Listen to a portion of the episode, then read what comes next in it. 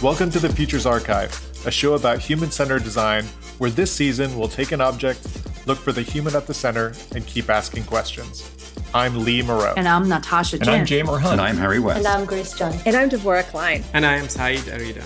This season, I'll be joined by a different co-host each episode to learn about the design and cultural history of an object, and to unlock a larger conversation about human-centered design and the future. What an incredible story. I mean, this season we've already learned a lot about some of these objects, things that I'd never heard of.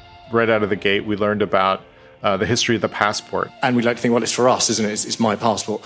Wrong. It's the government's. We also learned about the boar hair crisis, which was a real challenge in the production of toothbrushes coming out of the Second World War. Perhaps it's not a toothbrush, but it performed the same role as a toothbrush. So perhaps it is a toothbrush.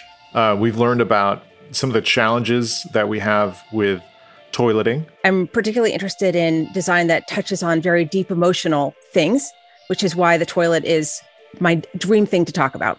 So far this season, we've heard from designers. Human-centered design considers the needs and wants of users first and foremost. We really dove into this potato peeler.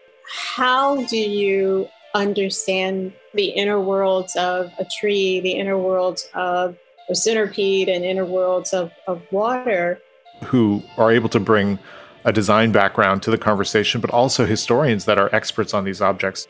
Chairs are something we don't think about. We think they're natural. In fact, they're a social invention. Our most unusual experts this season were the children that came to us from the Elliot K through 8 Innovation School in Boston, who were able to weigh in on the ball. A ball is something for everyone. You can do almost anything with it, but most people use it for playing.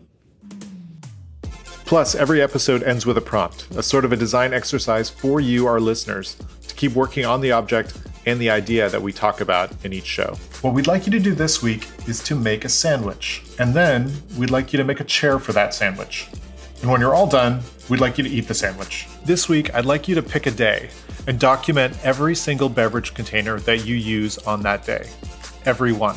It doesn't matter if it's a ceramic coffee cup, if it's reusable, if it's made of paper or plastic, or if it's simply your cupped hand. We want to see all of them. The Futures Archive is a new show from Design Observer, brought to you by Automatic and Adobe.